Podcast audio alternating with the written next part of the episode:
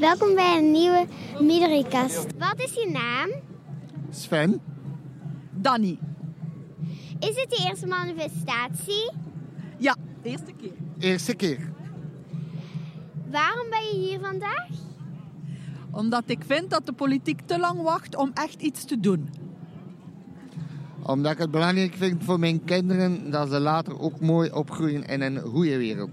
Denk je dat dit iets gaat veranderen? Ik hoop het. Ik hoop het ook.